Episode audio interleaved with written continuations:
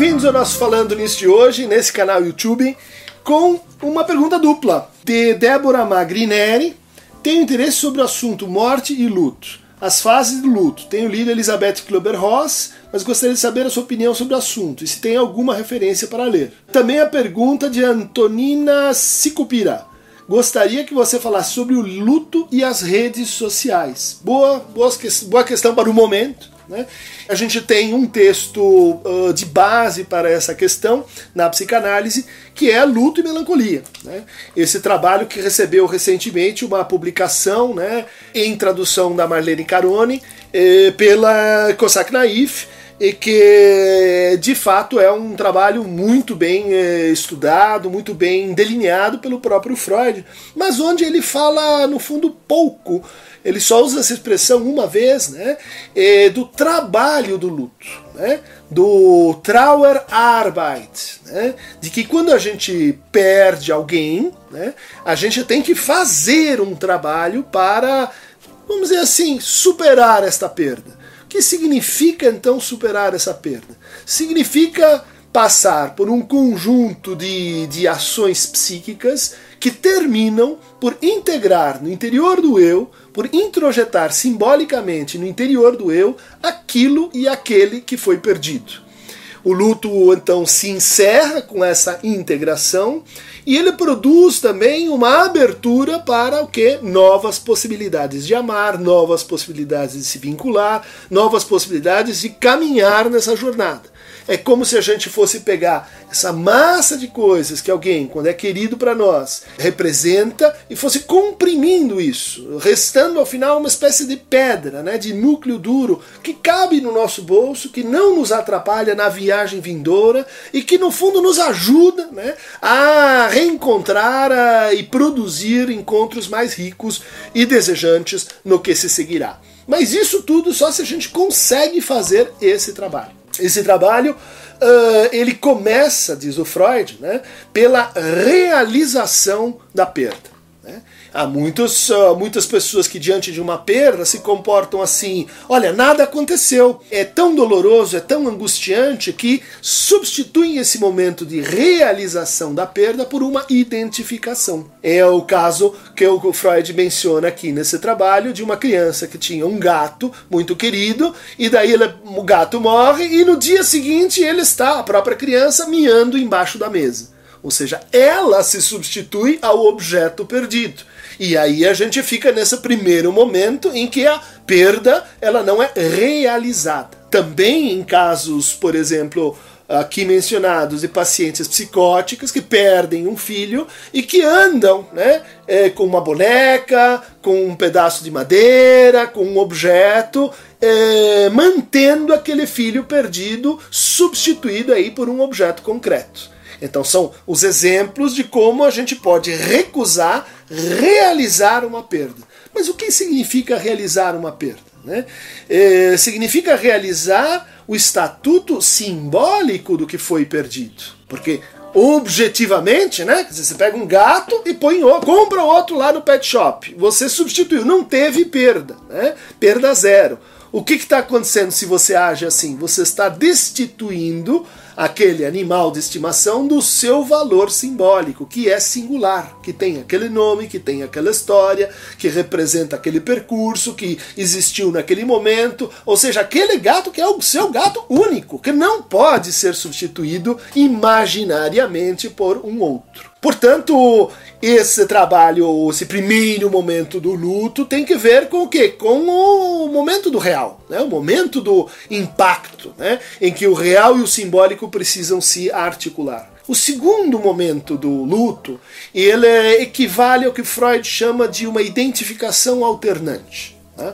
Uma identificação que ela, ela não é só uma posição, ela é, ela é um trabalho. Né? É um trabalho que a gente poderia equiparar assim, uma espécie de julgamento e um julgamento que é indicado, indiciado por dois afetos fundamentais. Um eh, deriva do seguinte: se esta pessoa me deixou, se ela foi embora, se ela morreu, por mais que eu saiba que ela estivesse doente, que ela precisou fazer isso, eu subjetivamente sinto que eu não a amei suficientemente.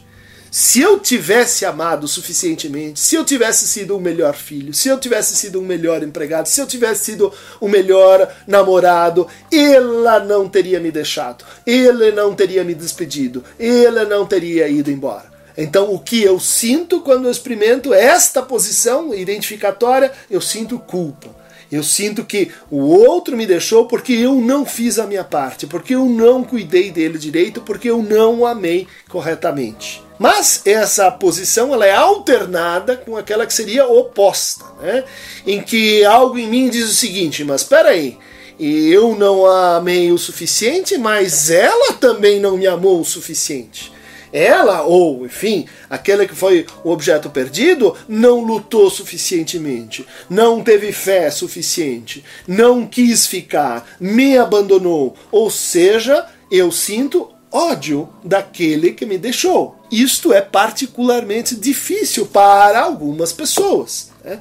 É que ficam então uh, retidas no momento infinito da culpa. Ficam se imaginando, se inquirindo, se penalizando, se punindo porque o outro foi. E isso, então, às vezes está apoiado no quê? Num recalque, numa repressão, numa impossibilidade de sentir raiva daquele que nos deixou. De sentir, por exemplo, às vezes sentimentos agradáveis porque o outro nos deixou. Por exemplo, quando a gente recebe uma herança. Né? Puxa, perdi tal pessoa, mas ela me deixou esse objeto. Aquela pessoa que não consegue lidar com, com, essa, com essa dimensão de, de, de ódio por ter sido deixado, muitas vezes diz: Eu não quero essa herança. Por quê? Porque essa herança não substitui aquela pessoa que você foi. E aí começa uma teia de intrigas familiares, de heranças que nunca se resolvem. Basta olhar em volta, né? Quantas famílias não têm disputas, né, de herança que estão em torno disso? Estão em torno da impossibilidade de receber ou então da rivalidade de quem é que aquele gostava mais. Gostava mais de mim, então eu tenho que ter mais.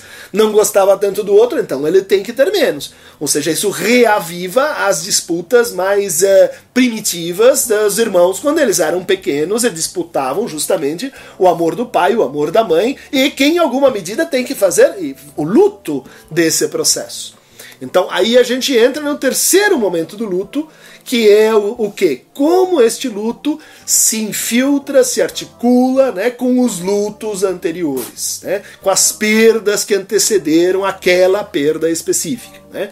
Então, se nesse trabalho né, da identificação alternante a gente está entre o imaginário e o simbólico, né, no terceiro momento a gente vai do simbólico ao que? Ah, ao que se repete, né? as perdas que se repetem ao real, ao real como traumático. Né?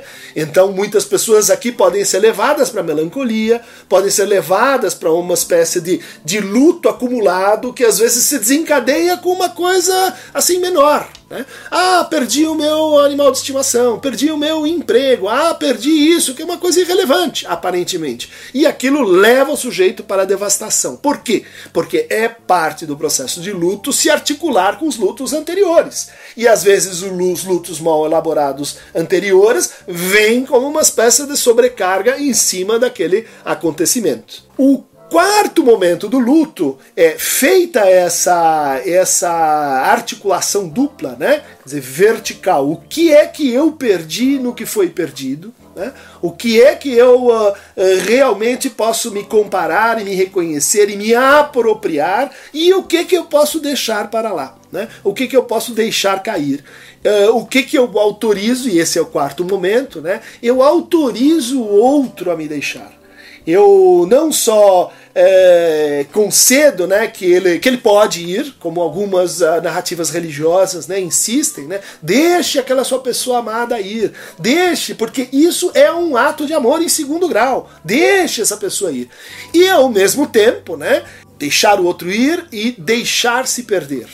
Isso é muito importante. Né? É aí que, que aparece o ditado popular de que é preciso saber perder. Saber perder é isso, né? é fazer essa renúncia dentro de si, não só em relação ao outro. Né?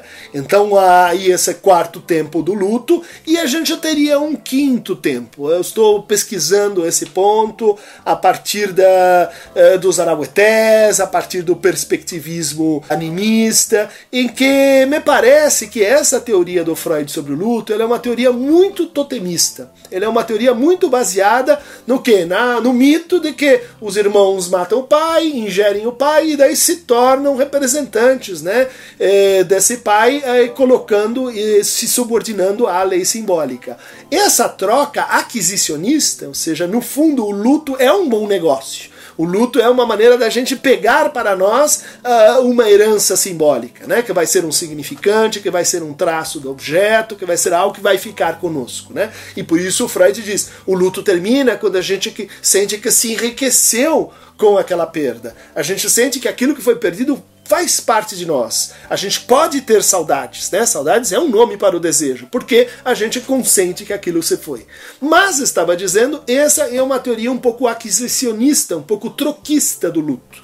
Me parece que há casos de luto que, principalmente nessa última parte, né? Lutos que não se abrem para novos amores, lutos que parecem se infinitizar, lutos que, que não são propriamente melancólicos, mas que são assim lutos congelados. E eles têm que ver com esse quinto momento em que a gente teria que imaginar que o luto não é só uma integração de algo a mais no eu, mas ele envolve um momento de dissolução do próprio eu de renúncia ao próprio eu, de, de, de devastação do próprio eu, se a gente pensa no conceito de gozo feminino. Essa é uma pesquisa que está em curso, vai um ou dois artigos vão sair aí no próximo ano sobre isso. Enquanto isso, leiam Luto e Melancolia. Enquanto isso, leiam o trabalho lindo da Maria Rita Kell, O Tempo e o Cão, né, que é sobre as depressões, mas que tem um capítulo excepcional sobre o trabalho do luto. Né. Recomendo também um uh, texto muito interessante de Jean Alouche, uh, chamado A Erótica do Luto, né, texto autobiográfico, onde ele fala da perda da filha, ele, ele, onde ele, ele, percebe que bom, nossa época, que é uma época onde não, não confiamos mais tanto em narrativas religiosas, ela se vê assim, eh, sem palavras, para elaborar coletivamente é, a dimensão da perda enquanto recuperação de histórias, enquanto recuperações de narrativas, enquanto algo que, que, que, que possa fazer um novo laço social a partir da perda. Né? É também respondendo a essa problemática levantada pelo uh, Jean Luch que estou escrevendo sobre os uh, lutos arauetés. Então, gente, quem quiser mais fragmentos. Uh, de luto, de melancolia, de depressão, mas também de renovação não maníaca em cima do perdido. Essa é uma das respostas ruins para o luto, né? invertê-lo em mania. É, clique aqui no Aqueronta, Aqueronta, né? lá embaixo, lá no Averno, lá nas profundezas, Aqueronta Movebo. E bem devagarinho. Luto se faz no seu próprio tempo, não apresse ele.